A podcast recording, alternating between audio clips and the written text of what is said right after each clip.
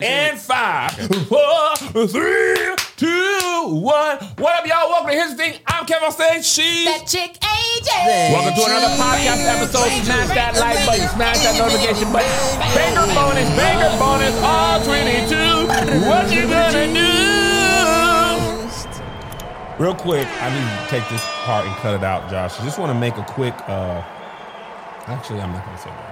Let's just focus on this. What were you going to do? It was about to be about the NAACP. No, it ain't. Oh, yeah. Vote for the NAACP for me. You got to what? Tomorrow? Tomorrow. This is dumb, man. Single me out. Everyone under the sound of my voice. Sound of my voice. My brother, my friend, not only in Christ, but in podcasting. Kevin Denise Latrice Shaunice Fredericks is up for his second NAACP Image Award nomination. In 2021, we watched this man snot and cry and weep and gnash his teeth, at a reception his wife threw him. And yet he still lost. But this year, we're asking for something different, God. Because if you did it before, we know you can do it again. Now, today and tomorrow, the last day to vote. And we're asking that you get on your mobile devices. You go to the NAACP Image Awards voting website. It'll be a link in my bio as well as Kevin's bio. In my store, in my bio. His bio. And you just gonna go on there. And you going to vote for him from all of your email addresses. Make up an email. All the ones that you use for Kevon Stage Studios. Yes. For this. For your Finsta account, Yeah. Amen. The one you set up for Facebook so you don't get the notifications and to your real Finsta email. Yeah. Amen. You're gonna vote. And we're gonna claim victory today. Victory is mine. So please, yes, go to NAACP Image Awards nomination voting website and vote for our dear friend, a man who has worked harder than most people will ever work in their lifetime twice. Facts. Kev on Stage. Hey, man. On Stage. Hey, that would have been a great monologue for the mockumentary, Kev. It would have been great. You should have just started shooting it without his permission. Should have did it. I would have had to go to Chicago to get Spice, but that wasn't going to happen. So let's talk about Spotify. There's some trouble brewing on the horizon. Yeah. The quick story is this.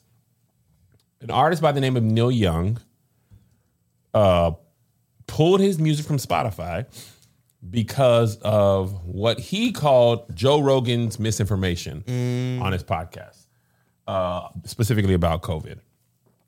Joe Rogan responded in a video, 9-minute-long video that I watched, where he said the misinformation is boiled down to basically two videos where he had doctors, I forgot the names, but two doctors, one on each episode, who, and these are his words, had feelings about COVID that were contrary to the mainstream narrative. Mm-hmm. One of them had some patents that the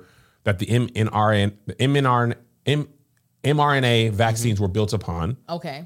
And he basically felt contrary to the mainstream narrative. Joe Rogan's podcast be 2.5-3 hours long. I don't have the time.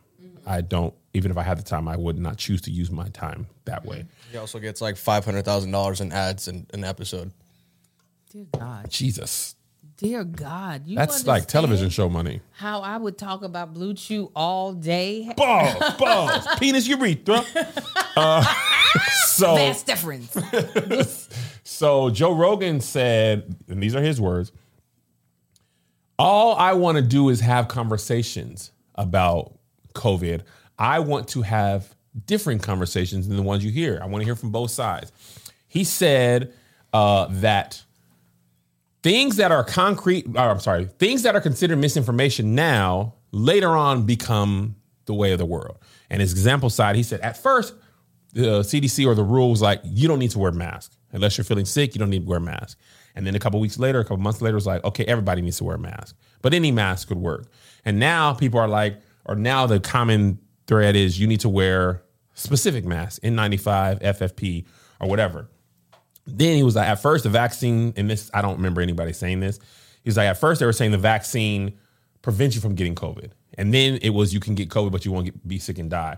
From everything I heard, I don't know who he talked to, but everything I heard, they were like, it doesn't prevent you from getting COVID. The whole point is to prevent you from getting super sick and die. It doesn't necessarily, make you immune to COVID. But that's what he said. Vax. Huh? It's like the flu vaccine. Yeah, that's what. But he said that was the thing, and then he's making the point. Remember the days were 14, then it was 10, then it was 5. You're vaxxed. Like his whole point was, misinformation becomes information depending on who you talk to.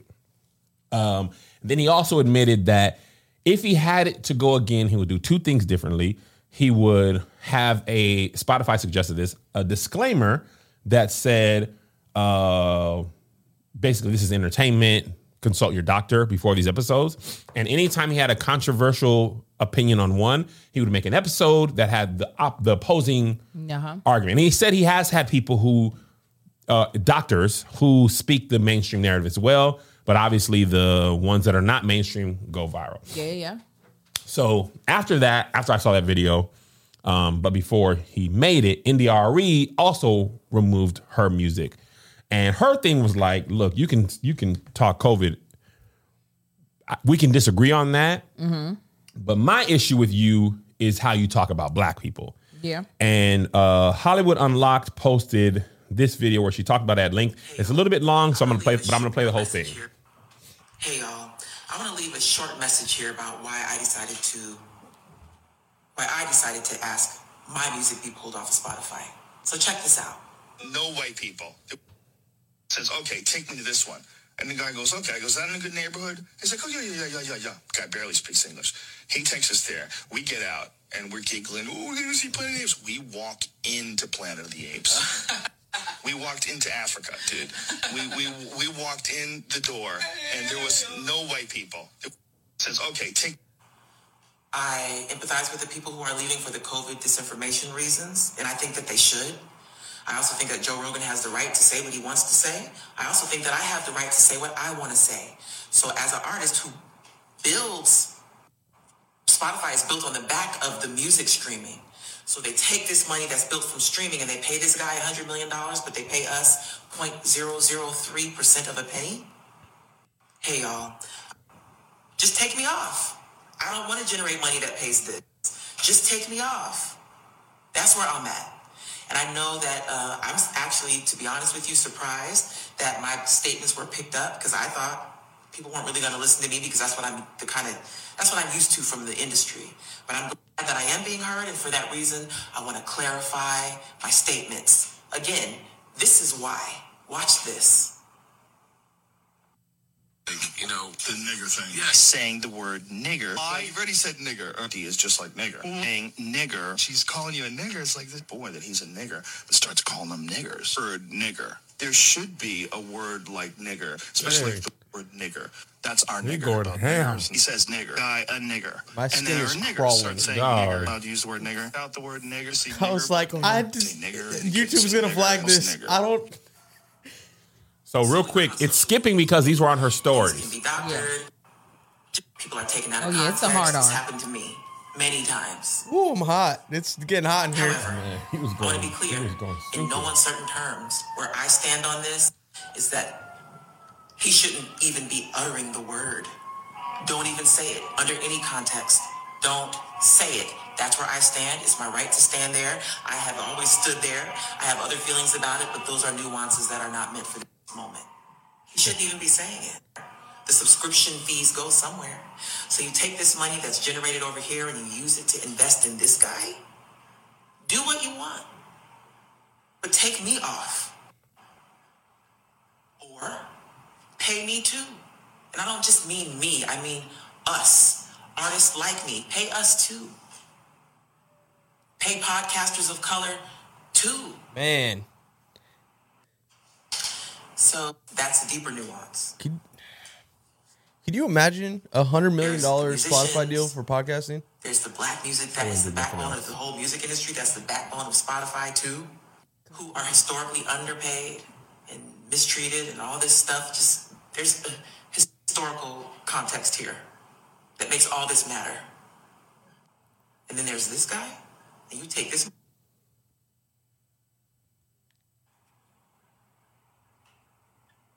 No. So, I can honestly say, I didn't even know Joe Rogan said nigga or nigger ever. I didn't. I don't listen to Joe Rogan's podcast. Ain't nobody brought it up. And he's been throwing them out there. Like, you get a car, you get a nigger, you get a nigger. Because he tucks it into the 4-hour episodes. Dog, I've seen probably, I saw a little bit of Elon Musk's interview, not much. And I saw a little bit of Kevin Hart's interview. And I watched some of Andrew Schultz on there. But it'd be like 3 hours. I might listen for 15 minutes, and then I'm not the target audience for Joe Rogan's thing. So I honestly didn't even know. N-word was right there. N-word was right there. Mm-hmm. He was like, "No, I gotta say it for you to know it." To know what I'm. Now here's my thoughts, and then I want to hear your thoughts. Here's how I think Spotify reacts. Until they lose $200 million. Ain't nothing gonna happen to Joe Rogan. No. NDRE and Neil Young, great artists. It would take Beyonce, Taylor Swift, Drake, Kendrick Lamar, everybody. They would have to be losing hundreds of millions of dollars for them to stop. Whether once you put the 100 million out there, you got to give it to them. Mm-hmm. So the only way you eat that cost is if you are eating that cost the other way, where it is now more expensive to keep him on than to lose him. Yeah. And I doubt, personally, Spotify, I don't use Spotify. It wasn't because of this. I just Apple Music, and I just never could get to Spotify. But Josh, Spotify can be used for free, right? That's what I was going to ask. It's like Pandora in the sense where you can go and click a song, it'll play the station of the song. So like with its algorithm, whatever is close to that artist and that is trying to be pushed up. But there is ads that are every couple of songs. Yeah. So why do people like to use Spotify? But the podcasts are free though. Oh, really? Podcasts are free. I'm sure there's an ad. I think from what I've heard about Spotify is their algorithm is much better than Apple Music's. If you listen to Essence and it will, you like this? It'll find you 12 different songs that you will really like. BPMs, artist-wise, based on other users. Mm-hmm. And I usually just click albums. I don't listen to like that. Uh-huh.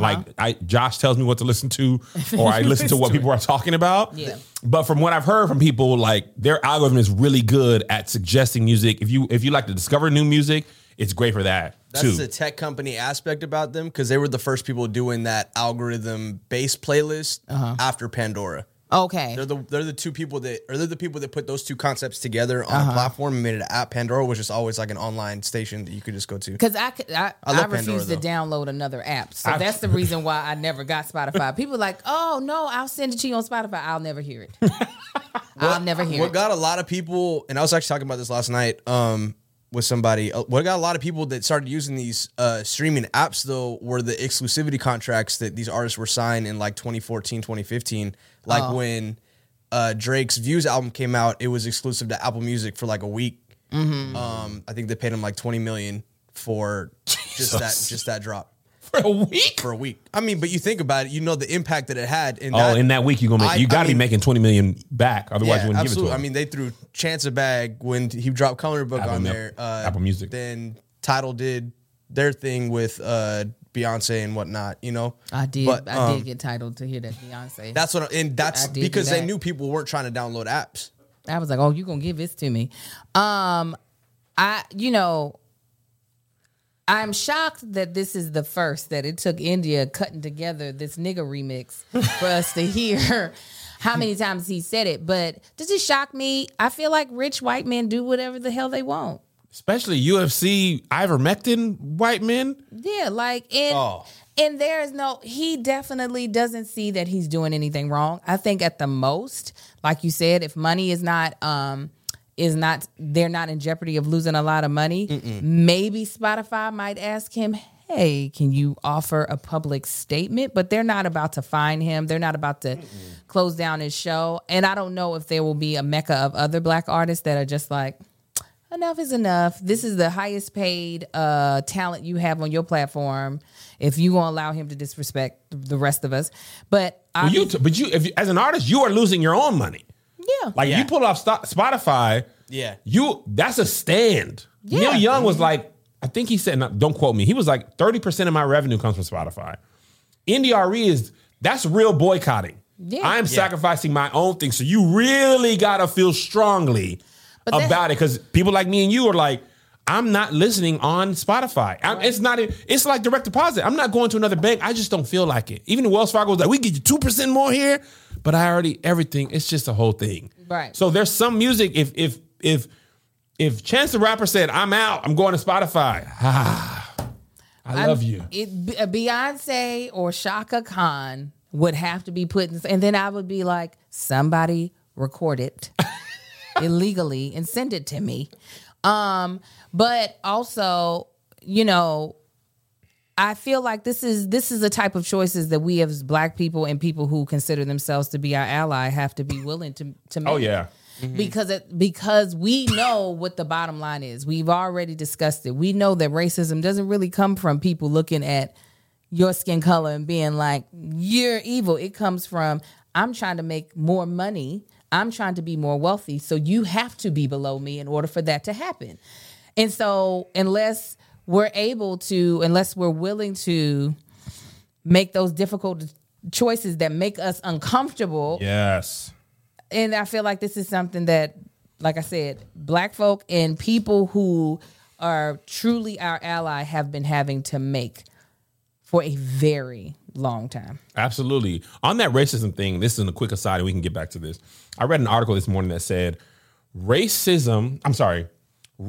built systems for racist reasons that are maintained by non-racists, that are now maintained by non-racists for non-racist reasons, right? His point, he's talking about the NFL, which is also on our docket. We'll get to that later.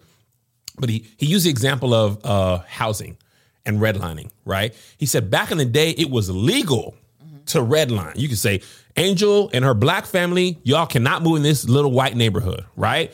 No matter how much money you had, whoever you were, you cannot move your Black family into this neighborhood, right? So what happens to that neighborhood? Property value goes up. Property taxes pay for schools. That's a better school. Kids in the school get to go to that district. I mean, kids in the neighborhood get to go to that school, and that school district has more money. Poor kids go to the poor school. Mm-hmm. They don't have no resources. They become Abbott Elementary, and you have West Hills High or Westover, whatever, right? Mm-hmm. Then the law says, yo, that's actually, we cannot do that so openly anymore. So it's now not illegal. Now you can't do it, blah, blah, blah.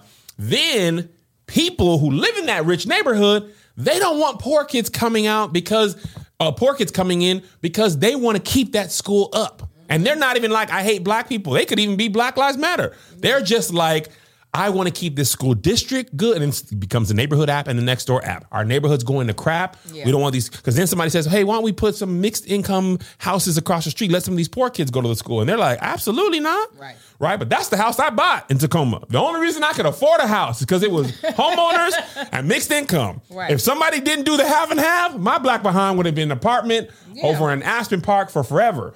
But then what happens is people want to maintain that status quo and the esteem that comes with it. And they're not thinking about racist reasons. That's where we talk about white privilege and rich privilege and all that stuff. People want to maintain that neighborhood and keep it that way because they want their kids to have the best opportunity. But by doing that, you exclude other people from having the chance at that opportunity, and you don't feel racist about it. And you're not really even acting as a racist. You're just acting in human nature in your own self-interest. We're parents. We want our kids to have the best chance at the best school. You either have to live in that neighborhood or have the money to pay for your kid to go into that private school, or your kid better be smart enough or athletic enough to get into that school. Yeah.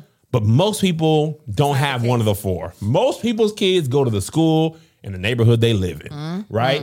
And that's also what goes into the NFL. One thing that I've learned in my own life as a person with a big platform, your intention rarely matters. Right. What matters is the impact.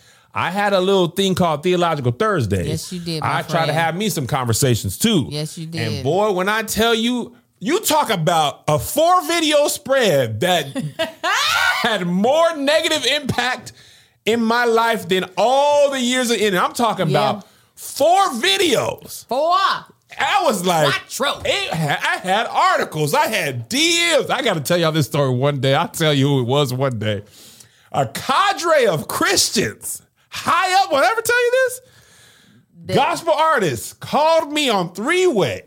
Yes. Okay, I'll tell people one day, and when I write my book, I'll tell you who it was. Now, I remember what they said, but I remember you said that they called me and was like, "We love what you're doing for the kingdom, but if you're gonna have that person on, we gonna need you to have this person on." I said, "What? How'd y'all get my number?" It was like a group of them. They had did like a FaceTime intervention. I mean, these are gospel artists, preacher. That was a mob meeting, man. Oh my God! Mm. Now we love you, but we gonna need you to fix this. Amen. In love.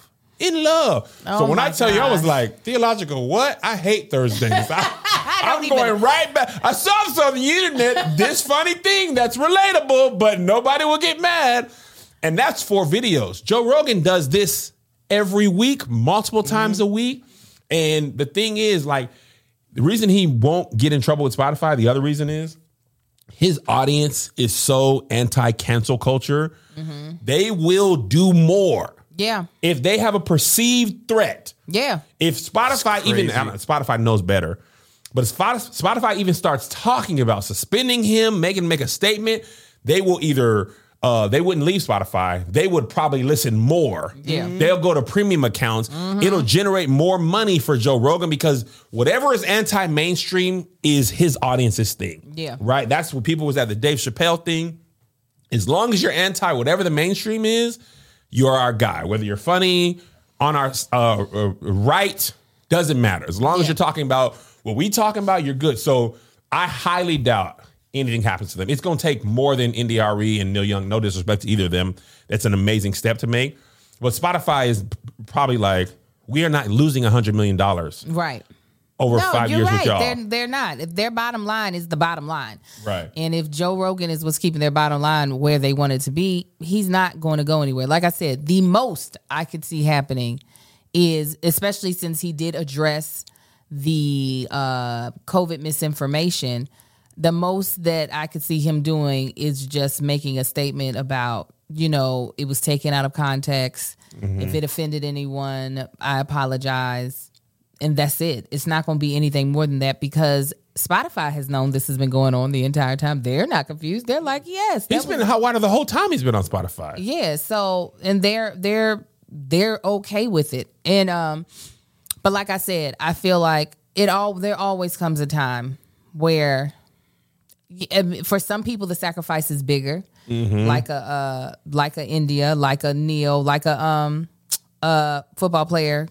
Like a Colin Kaepernick, where you lose your income, lose your career. Some people make that big of a sacrifice. I actually think that's the best thing Colin Kaepernick could have ever done. Oh, yeah. He's not getting no TV show if he's still in the NFL. He's way more memorable in the minds of people. And I'm not even saying that's why he did it. Please do not say that. But I'm just saying, because he did that, he is more memorable than he would have ever been if he would have stayed in the NFL and played starting quarterback or backup quarterback. My husband is a fan because of it. He would have been like, "Oh, I know who that is," but not an actual avid dude. What you're doing is amazing. Yeah. So like I said, it's unfortunate, but I don't think Spotify's mission is to be the leaders in and they're equity. Not an American company, right? They're like a equity. Swedish company or something. Yeah. Swedish. They don't care. Yeah, they're not like this is we're here for equity in amplifying voices of color. We are here for these subscriptions and these ads. I have a question. Josh, can you come back real quick? Yeah, sorry. It's all good. He's building something. Because this is a question I've had for a long time. Explain this to me like I'm 5. Artists get paid literally less than pennies on the dollar, right? Yes, from Spotify, like a 1/10 of a cent per play. Right. So forgive my ignorance. No. Does the record label say this is how you make it? Like, why do it? Because these are tech companies in music. They're not music first. They don't care about the music. They care about the user. Companies being Spotify, companies being, I mean, I would say Spotify is the best example that they don't care whatever deal that they work out with UMG or what are the major overall umbrellas. They don't care what that breaks down, how the artist gets paid versus having the access to the music, having access to the catalog in the library. Yeah. And they make, I mean, I don't know the exact, dollar per song or whatever that gets played, but they would much rather take that as the margin, the profit margin on that, instead of paying artists directly whatever they, because I mean, like I said, they do not care about that at all. So it's better to get those pennies on the dollar than to not get them, essentially, because radio's not, radio's not what it used to be. So it's like, at least this way I can access your music. Whereas if it's not on Spotify and Apple Music and Tidal or whatever. Yeah, because for them, they'd rather their music be out somehow on these playlists somehow. Well, not somehow. They get a lot of them get paid to be in the major playlists. But for their music to be out, for you and me to be able to listen to them, ideally that makes us a fan. We want to see them live. They make money off touring. They make money off of So this is the equivalent of me putting money or videos on Instagram. I'm not getting paid hardly nothing. Right. But then people, you can come see me live. People are on these platforms discovering music, just like popping up in algorithms on a For You page or whatever. Got it. So it's a part of their business model, even if it's not the most lucrative part. Unless you completely own your masters and you're a very successful artist where people's back catalogs are very valuable. So the big ones get actual bread. Yeah, absolutely. I know Khalid was like the #1 Spotify artist one year or top 5. Yeah. And it was like, it was... You know Khalid's music. Your location and I knew you. Everybody knows that one. I don't like Khalid. El Paso's finest. I was one of the. I could have been the most famous person from El Paso. He was like 18 when that song came out. And Khalid came out, and he's not even only from El Paso. He's from Northeast El Paso. I was like, yeah. So you #2. No, man, that's one thing I had going for me. I'm sorry. With my kids' generation, I'm never going to beat Khalid. No. I'm going to be like, who's Kevin Fredericks? I was like, but then Khalid makes great music. I love him as a kid. I hate that he's from El Paso. I was like, nobody's from El Paso. He is. I'm sorry, friend, but you could use one of the other places. No, man, because J. Cole's from Fayetteville. That's out. Oh, yeah. And Coleman, Seattle, the freaking Supersonics and all the people from there. Well, Supersonics left. You can still, But the people are still known. You the most famous person from your daddy's boat. There you go. You're so famous. I was killing El Paso for a good... I had no competition. All I had was the salsa. All I had was old El Paso and the movie Glory or whatever the Glory Days. That's the two things I had. All I had was the salsa. I had the salsa and the one movie about UTEP. We had the crunchy shells. All I had you from the crunchy shell place? Yes. Get a rope. You remember the commercial? You need to see if you can do a deal with them and get on their boxes. Then you have a better. I do. I'm 1/8 Mex. Okay, I need to tap into La Raza.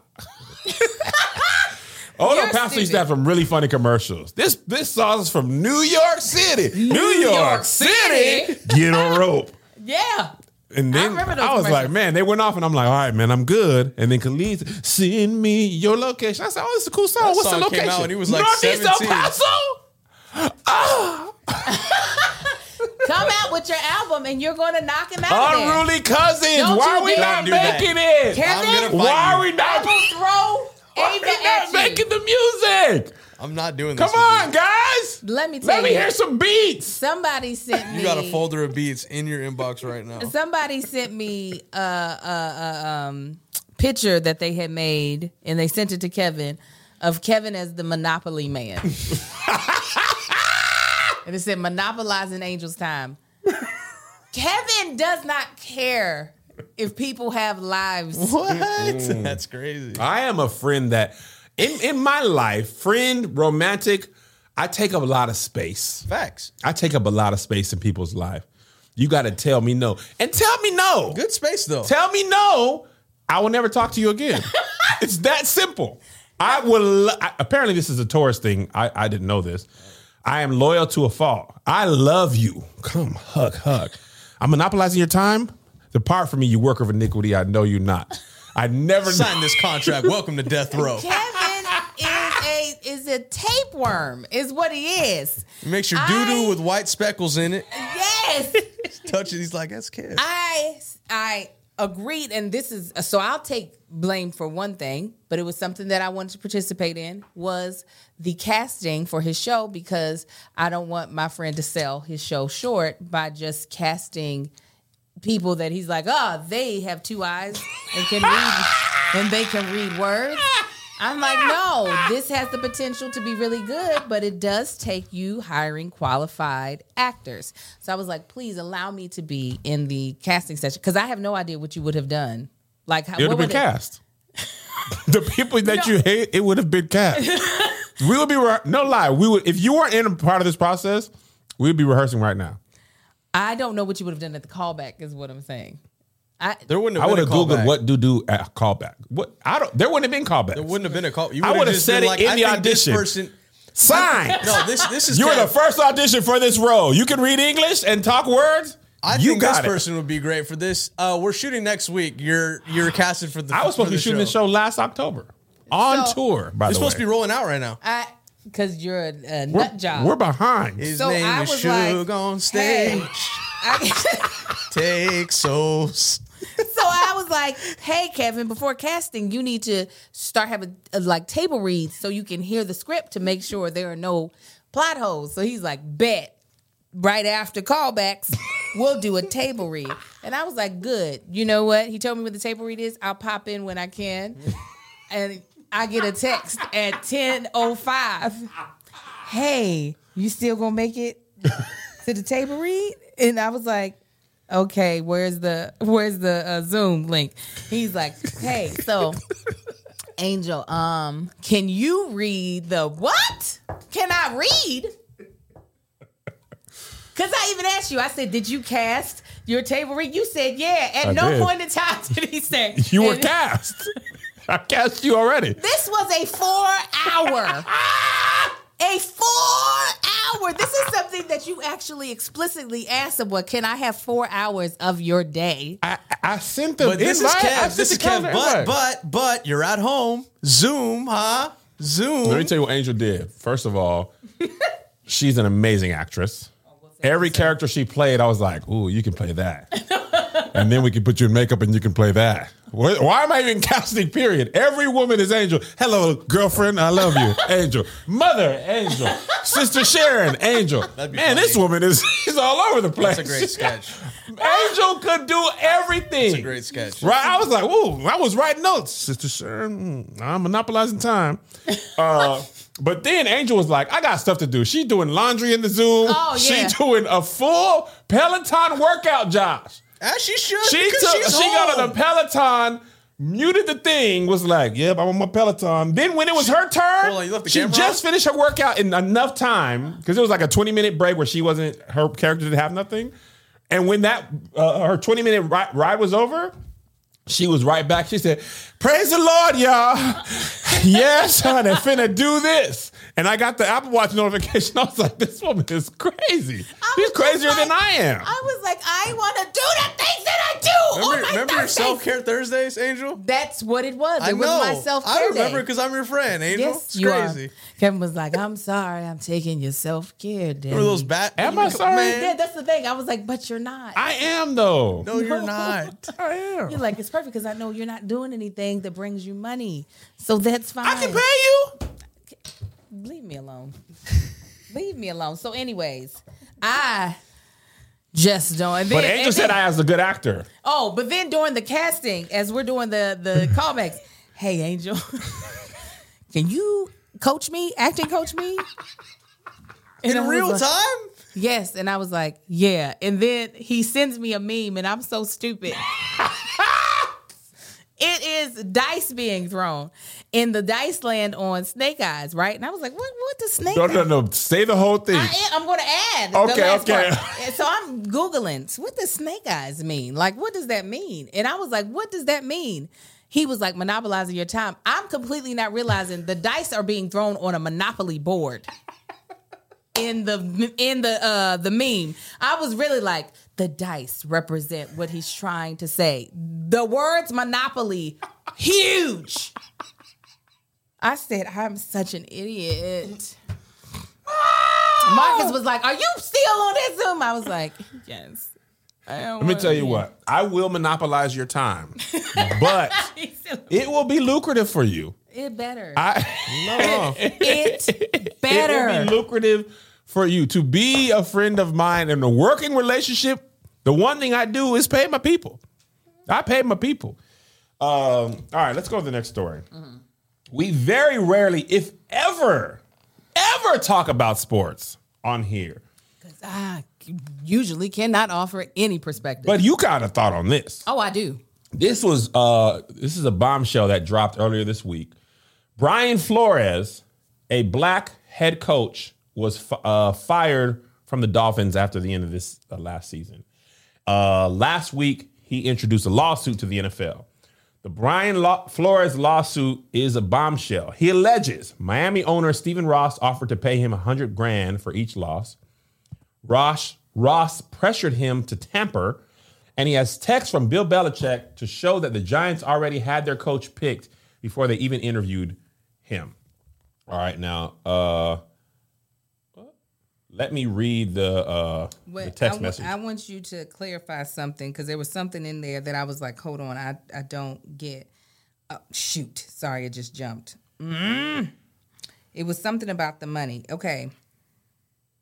So the Miami Dolphins owner wanted Brian Flores to lose and was going to pay him $100,000. Mm-hmm. Why? Because when you lose in the NFL, the more you lose, basically, the way the draft works is the worse you were that season, the better draft pick you get. So it's called tanking. So if you lose all 16 games, you're more than likely going to get the first. Actually, I think you're going to get the first pick in the NFL draft, which means you're likely going to get a good quarterback. Okay, and then the second part, and then we can continue. Ross pressured him to tamper. Is that still referring to the first thing? Yeah. Or is there a different way to tamper as well? Tamper with I don't know exactly, but I think he meant tamper with the winning. Make sure they lose. Okay, got it. Yeah. Now we can continue. All right, so let's read the text from Bill Belichick. Text from Bill to Brian says, I'll read. You'll be Bill? Okay, you be Bill. He's great. Giants? I interview on Thursday. I think I have a shot at it. Got it. I hear from Buffalo and New York Giants that you're their guy. Hope it works out if you want it to. That's definitely what I want. I hope you're right, Coach. Thank you. Coach, are you talking to Brian Flores or Brian Daboll or Daboll? Just making sure. Sorry, I effed this up. I double checked and misread the text. I think they're naming Daboll. I'm sorry for that, BB. Thanks, Bill. So what Brian Flores is alleging, if you're unaware, the NFL has something called the Rooney Rule. And it means that... Oh, women. The tampering, they said, the tampering was about talking to Brady before he was an agent or to get Deshaun Watson, one of the two. Oh, okay. My bad. So a whole nother... Got it. Okay. Tampering was to get a player from the other team to come to his when they were under contract. Got it. Okay. And Brady. Okay, thank you guys. Oh, on a yacht. That's the most Miami thing ever. My mother said, link, please. So, the Rooney Rule states that before you hire an NFL head coach, general manager, and one other role, you have to at least interview one black person. And black coaches have said that they are often interviewing for jobs that they know they're not going to get or are already filled. So Brian Flores' whole point is, if you, Bill Belichick, who don't even work for the Giants, if you already know that Brian Daboll, Brian D is getting the job, why am I interviewing? Exactly. Another black coach said he had interviewed for the Broncos job And John Elway and another person, John Elway is the general manager, I believe. John Elway and another dude showed up an hour late and they were hungover, clearly had a heavy night of drinking throughout his interview. And he was like, I'm not getting this job. So they're basically saying that the Rooney Rule is a sham and they're just being interviewed because they have to be, and they're not going to get any job. Now, the NFL, if I believe, is 75% black. And right now there's one black head coach. Jesus. They said they have to interview two minorities before. Oh, two minorities? Uh-huh. Two blacks? Or two Mexican? Minorities. A woman, which that's not happening. Daboll. Brian Daboll. Thank you, Josh. Daboll. Daboll.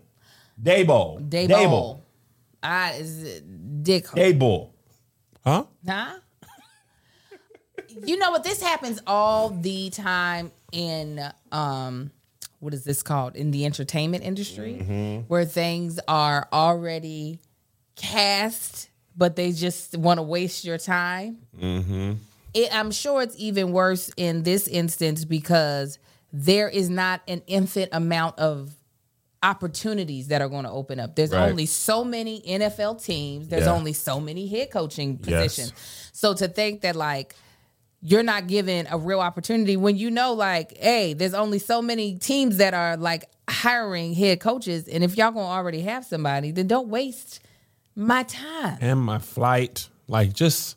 my energy. Just hire the white man. Listen, when I know that something has already been cast, when I can feel it in my spirit, you're not going to get a good performance out of it. Then they'd be like, this is why I already cast this. Yeah, like especially, for instance, that the family reunion... Is that what it's called? It's on Netflix? Yes. I said when I read it, I said, this is for Tia Mowry. Mm. I was like, this is like a little hippie kind of mom, new age mom. I was like, and there's no names attached yet. Why are they auditioning regular black women? Regular black? And they had the nerve to call me back. They called you back? Yes. Playing with you? That's what they do. That's what they do. That's why they don't call me back. They know don't play with me. You tell me no or never talk to me again. They call you back, Kevin. They don't call me back.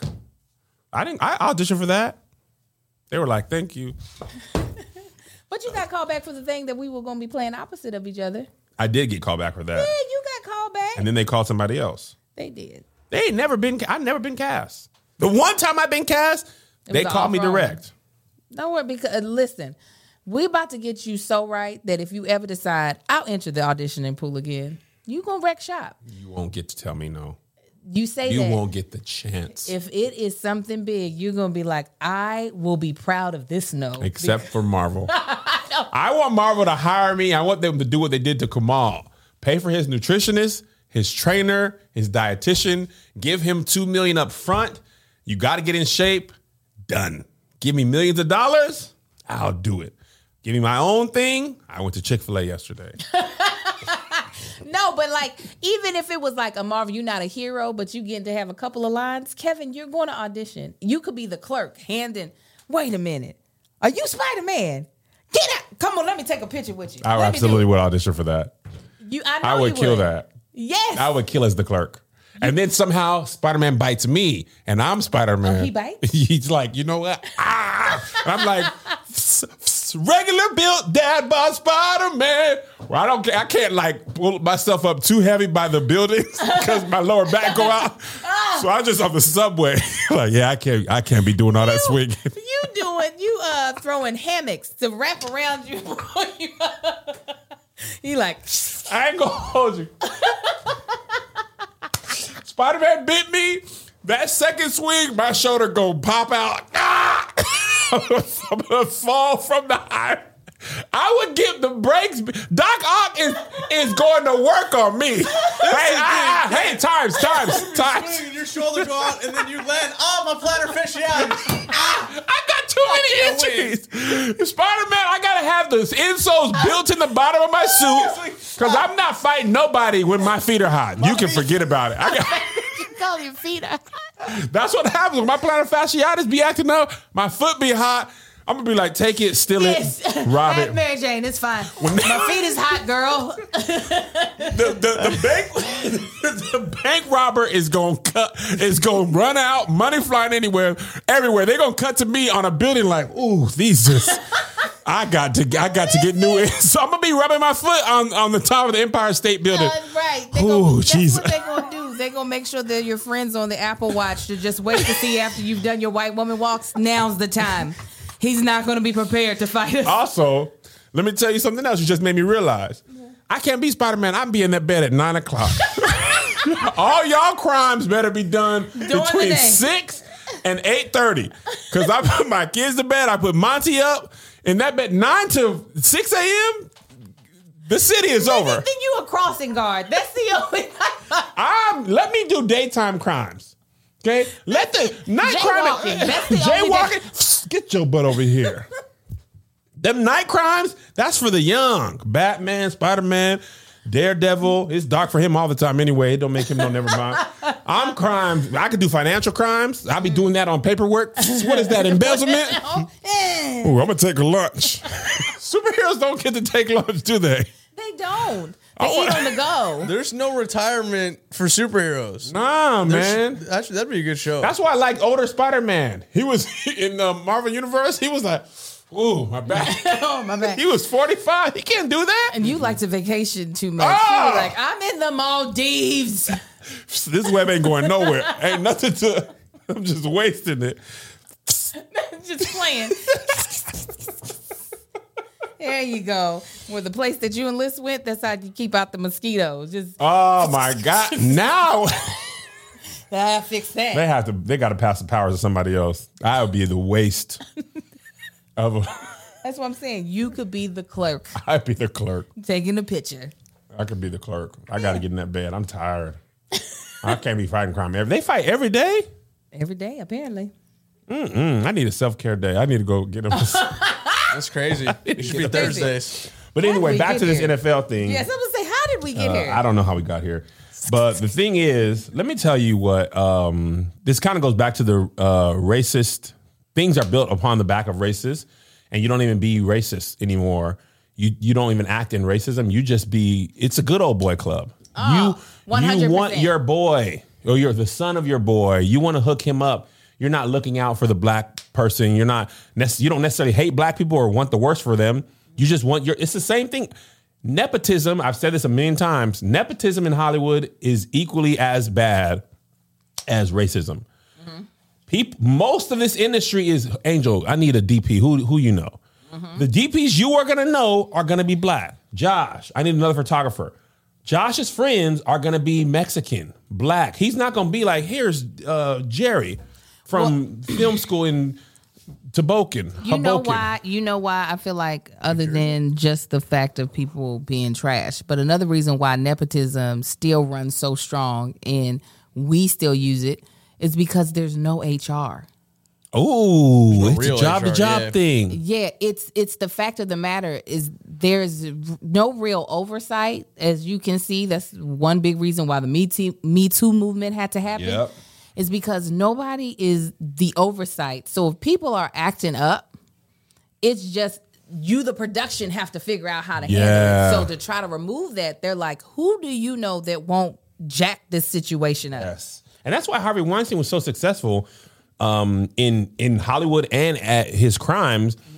Harvey Weinstein really could make it hard for you. Yes. And he really could make it good for you. Because there was nobody to keep him from doing it. No. He had no HR that would be like, man, you can't keep making these women sleep with you on the couch. This is not. Do that. It's crazy. And when he told Quentin Tarantino, don't hire this woman or I won't do X, Y, and Z for you, then Quentin Tarantino was like, well, I won't do it. Like that's real power. And like, you're not asking the person. Yeah. You're not asking why. Like if I said to you, I mean, you might ask why because you nosy, and so am I. If I said, who's not going to work on this show with you? Yeah. Is this person. You would more than likely, unless this person was somebody so magnificent that you'd be just like, Angel, we just gonna have to take this little hardship in our friendship and we'll figure it out later. But if I was dead serious, you'd be like, all right, bet. Yeah. I'm not, they must have did something to you in the past that don't sit well with you, then don't sit well with me. So Harvey's not saying, oh, she wouldn't suck my thing. Right. He's just saying, she's hard to work with. Yeah, she's hard. And she's hard to work with. The thing about this industry, you work with people for 12 to 16 hours a day for months at a time. Yes. you don't even have to know why they're hard to work with. Right. Just hearing that they're hard to work with is like, oh, no, I don't want to be around nobody that's hard to work with. Just never mind. Yeah. Like, they try to tell you that I was a diva. Imagine if they were like, oh, no, Kev is like what they were serious. Like, no, Kev is like a jerk on the road, blah, blah, blah. And you just had to deal with, and you didn't have to deal with that. If you had like another offer or you just didn't want to do it, you'd be like, I don't need that. Right, right, right. But most of the people, the women, they can't say I'm not hard to work with because they're not around when that conversation is happening. Right. You know what I'm saying? So Kat actually had a good point. She said HR is there to protect the company, not the employee. No, I absolutely agree with that. But in protecting the company, they're trying to avoid whatever loss. Oh, yeah, yeah, for so that's, sure. Absolutely. That's what I mean by HR. I'm not saying that it's like, oh, now the employee has a friend in it. But if there's a bunch of activities that are happening that could eventually yank that whole company down, they will put a stop to it. Absolutely. Or either figure out a way to cover it up. They could try, but I mean, I've seen instances where there was nepotism around HR. Oh, and man. HR was out. No lie.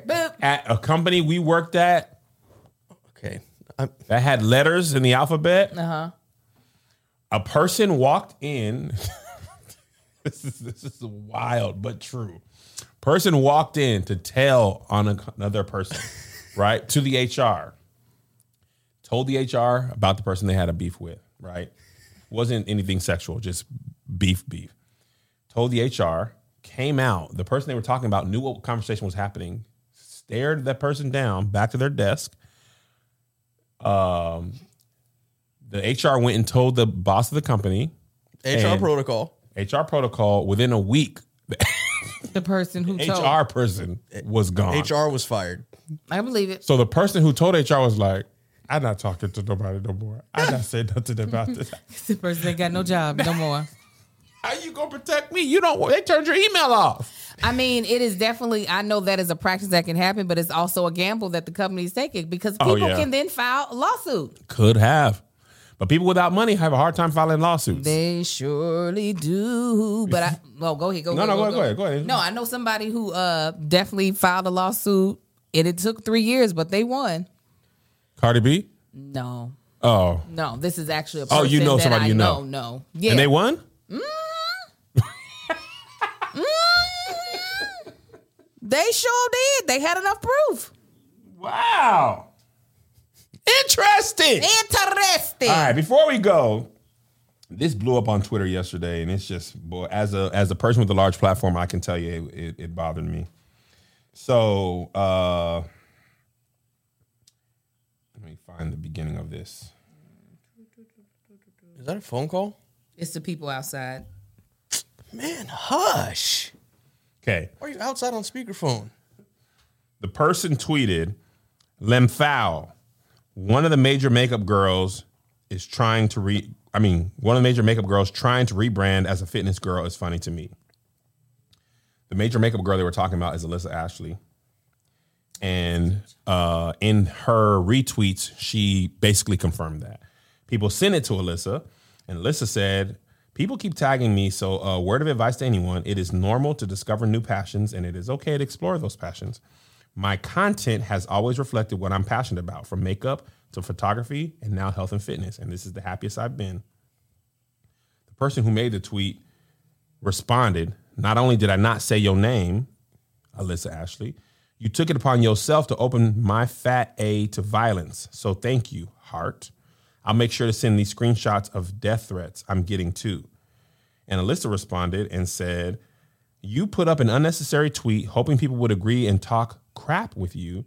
Things took a turn because people found it weird. It was sent to me. I took it as a moment to remind people to pursue whatever passion makes them happy. And now you're the victim. And this went on and on and on for most of yesterday and today. People were like, on both sides, a lot of people agree with Alyssa. I side with her as well. Me too. And people were like, Alyssa could have not responded. And I think people often think that people with big platforms aren't just people, not even traditional celebrities like Cardi B, Drake level. But Alyssa's a YouTuber and Instagrammer who used to like makeup, do makeup, doesn't anymore. Actually took her makeup videos down. Does photography and works out. And she's not even a fitness influencer. She's not pushing a meal plan or exercise program. She's just working out. Her body is sick. Doing what social media people do. Her body. I want to know what she's doing fitness wise. She's blessed. Her body is That's stupid. All I'm gonna say. She works out a lot. No, she's in the gym probably like 3 hours a day. God dang. At least 5 or 6 days a week. Her whole body, everything, thigh, butt, abs, arms. She came up makeup and photography though, right? Mostly makeup, but her photography is like her YouTube audience is makeup though. Her pictures were like, how are your pictures like? It's been really cool watching her as a creative though navigate spaces like that without putting up those walls around her that like this is just what I am. Yes, I don't know why people listen. Do not box me in. I'm going to do whatever the hell I want in this wild, wild west that is content creation. Yeah.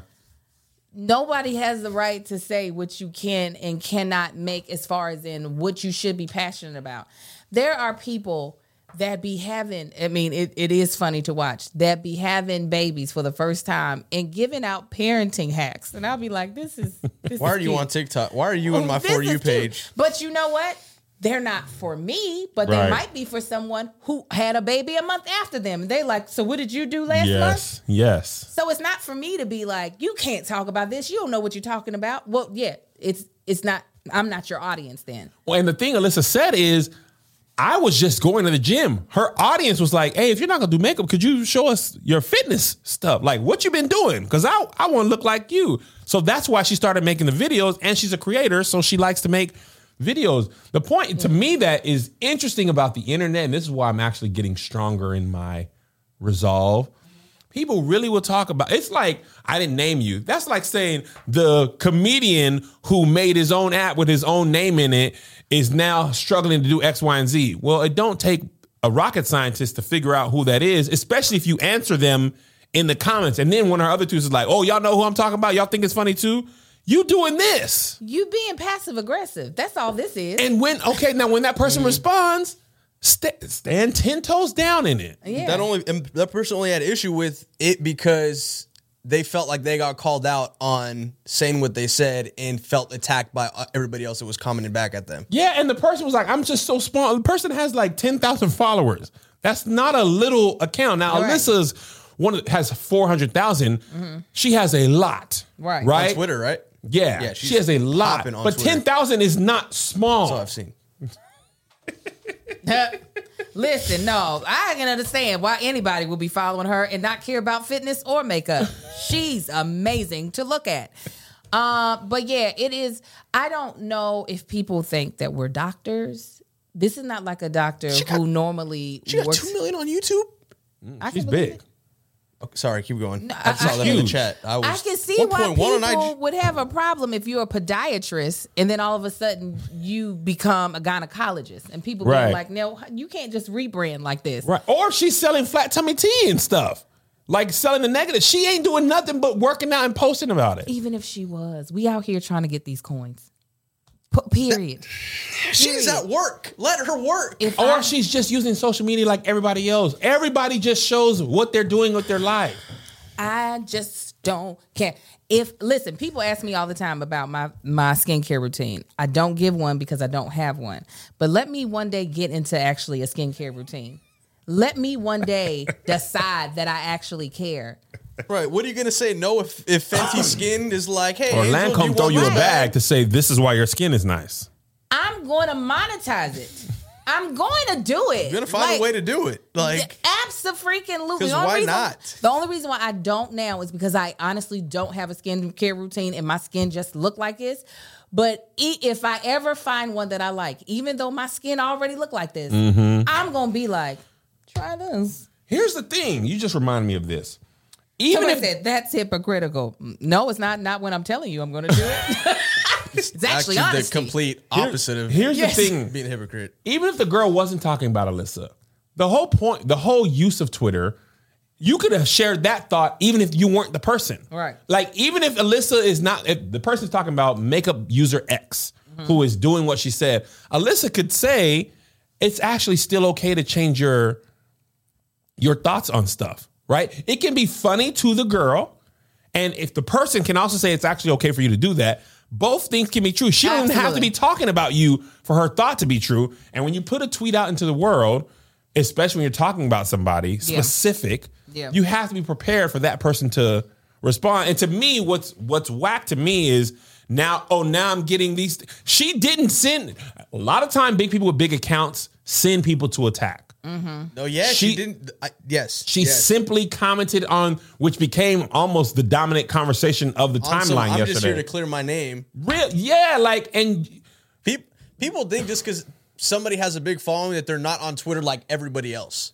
Yeah, there's a reason they got that big following. With the exception of a couple crazy A-list celebrities, if they're just genuinely creating and engaging with people, they're gonna develop like that to that type of platform. Everybody's on it. If you have that type of following, I believe that's and that's my biggest issue is somebody in the comments said it as well. It's throwing rocks and hiding your hand. Yeah. If you think it's funny, okay, when the person say that, I thought it was funny. I still think it's funny, girl. But now I'm the victim and you're using your audience to attack me. First of all, she did not. Mm-hmm. She merely and a lot of people have said some version of this. Why don't you do this? Like, it's got to get annoying to. And this is the thing about that I think people don't often think of. When you're getting attacked, or people even not even attacked, or just having an opinion. When you're a big person, you're getting that opinion on every platform. Yeah. Mm-hmm. When I had Theological Thursdays, when I was doing that, I would be getting dragged on Twitter, but I'd be getting the same thing in YouTube, in Instagram, in Facebook. In emails, Melissa would be getting. So it's not just the platform you're on.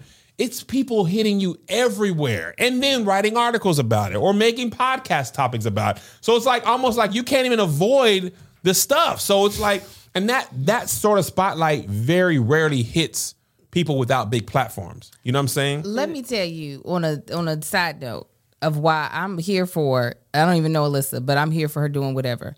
One of my favorite fitness people, Kiara Lachey. Yeah. She started off doing she started off as a singer dancer. Then she started doing twerk cardio, right? So of course it speaks to my spirit. Let me tell you all the businesses this woman has. So she has her workout and she has an online gym. She then came out with her own vegan protein powder. She then came out with her own clothing line that is like luxury. Then she came out with an athletic wear called Say It Loud. She's out of here. Then she's coming out with a beauty line to name after her daughter. Golly. She is going after every coin, and I am here for it. Nobody probably asked her for a beauty line. She's not going to wait. Ain't going to make me never mind. She's not going to wait for somebody to come up with it. But also, all this backlash could be avoided if you just minded your business. Mind your business. Mind your business. And isn't... Alyssa Ashley, isn't she like in her mid-20s? I don't know. I could believe it. She's in her 20s for sure. But you know how many like pivots and stuff people do? She just has a public eye on her content. Dog, if you look at my life from just post-college, I was making plays on stages, literal theater, stopped doing that, was a basketball coach, could have gone down that path. My son didn't care anymore, stopped doing that. Got into stand-up comedy, loved that. I never stopped doing that. Then I became a YouTube creator. Then I became a person working at a regular job, creating on all the platforms. Now I have an app. I could make movies. I could stop the app. Host podcasts. You were not a podcast host a few years ago. I sure wasn't. You know, we started with the Love Hour. We are writing a book. The book will be coming out soon. Author. Yes. And then I might 3 years be just a movie star. Come or a television star. Look at you. Or a celebrity chef. Yes, you could be. I could be those things. My point is I just feel like let people live their life or comment on their life and be prepared for them to comment back. Be prepared. I want to show you something before we close out because when I saw it, I was like, I can't give you the phone. Hold on. While you're pulling it up. Pat says she's 27. I mean, that's what I'm saying. Like, I've even thought about the last 3 years of my life. Mm-hmm. It just, you start developing more interest or you start developing You become better in something, and then you're like, oh, I also want to try doing this and getting better at that. Like, there's absolutely. But Will Smith started in music. Yes. TV show that he had no acting experience going into. Not one. Movie star. No music no more. No TV no more. He did the Icon remix, didn't he? Let me see it. So this just came down the pike. Or pipe. I never know which one it is. Pipe. Fantasia Barrino and Danielle Brooks to play Celie and Sophia in the Color Purple movie. So this, I heard about this. I didn't realize they both got cast. Fantasia's Celie, I imagine, right? Yeah. I love Danielle Brooks. Mm-hmm. This is a movie based on the Broadway musical, right? I didn't realize they're cast people already. I don't know if they're doing it, if it's going to... Well, because I'm assuming so, because why else would they hire two singers? Right. Oh, yes. That makes sense. Wait, Danielle Brooks is a singer? Yeah, she played... Oh, yes. She played Sophia on... she played Sophia on Broadway. Really? Mm-hmm. Wait, the book... Go ahead. What is the Color Purple, like... The book, I know the book came first. Yeah, Alice Walker did the book. Did the movie come after that? Then Steven Spielberg. Yeah. He did the movie, but the movie is definitely takes some hard turns away from the actual book. The Broadway show gets a little bit closer because they address that Celie was in a lesbian relationship with your girl Suge.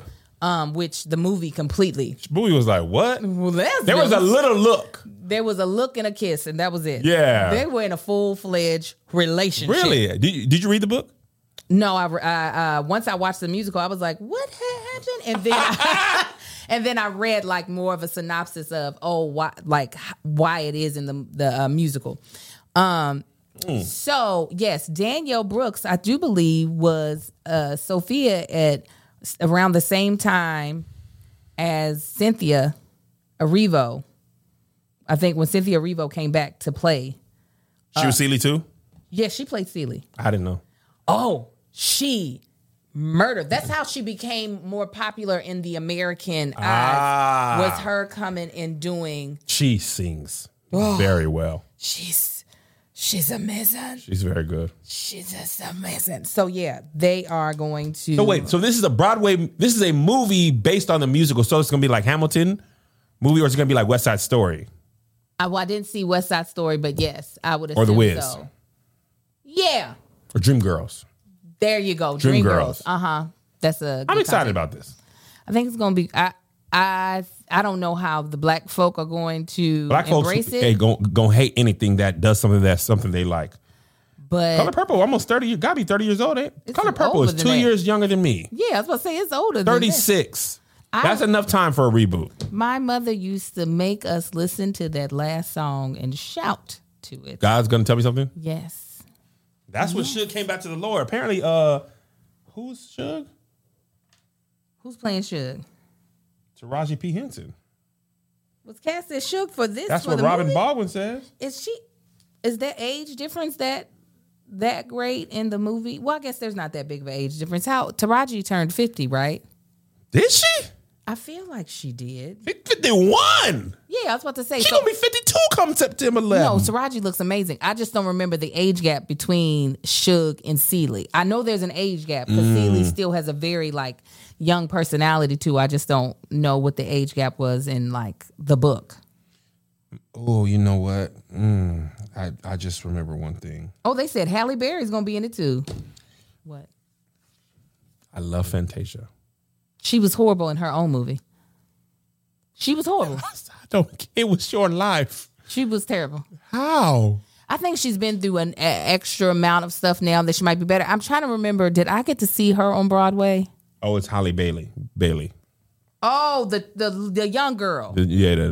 Okay, well that's good too. Mm-hmm. I was like Halle Berry. They're like, no, baby, no. That's your black mom coming out. Yeah, I was so excited because I was trying to figure out what role would she be playing? Because she too old to be playing. This is our Jew joint. Yeah. She was like, who was that? Bird or something? What's her name? Squeak. I said Bird. But that makes... I did this. Who's Jackie? Uh-huh. Because that's what the Burks do. They squeak. Yeah. Squeak, tweet. And you said, come on. Oh, come on, old daddy. Yeah, y'all like talking about Bird? Who playing Bird in the Midnight Falcon? The fact you got insults, you can't pick on how old I am without putting yourself in the same boat. King Arthur. Wait a minute. Her is playing Squeak. Her? This is about to be a great cast. Holly's playing Nettie. Oh, Nettie. Nettie and City were close in age, though, weren't they? Right. That's what I was about to say. There's a 10-age gap between Fantasia and her. That's not great casting. But that means Fantasia don't look 37. She looked like she did when she did Free Your Mind. I'm not Free Your Mind. But she sound 37. She do. Fantasia, that's a black church girl singer. She sound like slavery. You want me, then don't talk to me. That album is a masterpiece. Yeah. Go ahead and feel yourself. Oh, man, I'm excited about this. Yeah, when I saw it, I was like, oh, no. Oh, she's playing young Nettie. Okay, who's playing young Nettie? Her, not the brat. Thank you. That made me so mad. I can't wait to look at this whole cast. It is about, they said Coleman Domingo. Oh, who Coleman Domingo? He is Mr. Oh! Ah, Coleman Domingo, they gonna hate you now. People hate Danny Glover forever after that. Ooh, that's a good one. Coleman Domingo is an actor. That is the perfect casting. Coleman Domingo, that's man can act. Yeah, he can, child. Yeah, he can. Oh, he gonna make a good mister.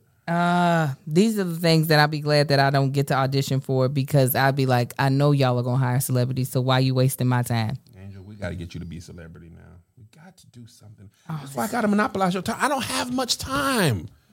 Once you get that 6-7 season series regular, what I'm gonna do when you down there at the Sony Live? I'm gonna still be here doing. You always say that. I don't believe it, Josh. Can we just be honest about it? I don't believe it. Okay, don't believe it. You've been getting $30,000 in season 1, $50,000. By season 4, you're gonna be getting $150,000 per episode. Per episode. And I will still be. You gonna come up here on Tuesday. Here's another banger. That tip. $150,000 per episode, Angel. Yes. It's all gonna be because Kev fired you off the tour. It's crazy. The Friends people, what they get the last season? Was it like $1 million per episode? $1 million per episode. Now That Chick AJ. That's $23 million, Angel. You're not gonna be sitting at that desk. I bet you. We just have to find a random date. We'll be doing these on Saturday after Joe's soccer, and y'all might not get a bonus. So your by bonus. By the time you get to $1 million, Joe gonna be playing soccer either professionally or at a college or scrimmaging. My point is, I'm not taking you no more. You understand me? I'm not dry, but we gonna be still talking about people we don't really care about and giving our opinions. We are, and we gonna our ads. They gonna pay a lot. Woo! They gonna be like, take Here's the Thing off podcast off of Spotify. Y'all done gave them $100 million each, and I'm gonna be like, y'all say what y'all want. I bought my whole neighborhood, man, not the house. $100 million, Josh. And then he moved from LA to Austin to keep more of his money. Soon he got that deal. He said, California state taxes? Income taxes? You pay what? $30 million on that? Taxes I'm going my butt right to Austin, Texas, where all my audience is thinks like me. You trying to be Joe Rogan liberal. You're buying El Paso with $500,000 of that. Nah. Listen, no, if I was making that much podcasting, I possibly would just be like, oh, acting, what? And be in Dallas or Houston. Start in your theater school. For the young blacks. Surely would be like, all right, black children, let's act so you can move to Hollywood and be broke. Somebody asked me, would JoJo's podcast restart? JoJo took a hiatus last summer because he didn't want to work in the summer. The other day, he's like, we could do some episodes. And he was like, nah, I'm going to go watch Boba Fett. I want him to do it when he wants to. Low key, Joe is very funny. He is very funny. We didn't make a video about this, but Melissa was sitting at the kitchen table last week, and she had made dinner, spaghetti and stuff, and she had made some garlic toast. You know how blacks do. You get that Texas toast, you throw that in there for a little bit. Now you know you got Italian dinner. So she fake raced him, right, and won the fake race. She was like, oh, you got burned. He was like, oh, this bread you burned. Oh. And we were like, well, there will never be Texas. There will be never be Texas toast in that house ever again. It was so funny because he is quick. He is. He deals with you. man. That's of great. Course he's he quick. He is fast. And the bread was burnt, too. It was like, because she had made 8 Texas Toasters, and 8 Texas Toasters was on that thing. Burnt. Oh, no. The thing, well, I realized how quick he was in that clip that you put up when you were like, I was doing the bare minimum, but I got fired. He was like, then you weren't doing the bare minimum. Obviously. I did. It was the obviously. I was like, see, but yes. That was such a good point. Yes. That's why I need podcasting to be a business. That boy, natural born podcaster. He used to come up with the topics. He used to be feeling like we're staying on topic too long or too short. He be producing. I was like, you be listening. You got a family of this? I'm a nepotizer. Oh, I'm a sign to Kevon Stage Studios. Don't you go take it over. Don't you go to TonyBakerStudios.com. You say with father. All right, y'all. We love y'all. My cockadoodle-doo. This was a pretty good episode. Pretty long. I liked it. I had fun. We had a good time. When Joe just said, Melissa, you watch people do makeup all the time. It was just like... He's got a good point. I watch people play games. What you finna do about it? All right. We'll see y'all on Tuesday. All right, then. But the bonus will be a different day, right? Next week? Because we're doing the new show, or we're doing this before. Oh, the bonus will be a different day next week. Yeah. Yes. Oh, yeah. The bonus will be a different day. We're shooting our first scripted show for the app. Shoot. What time is our? I think at 8.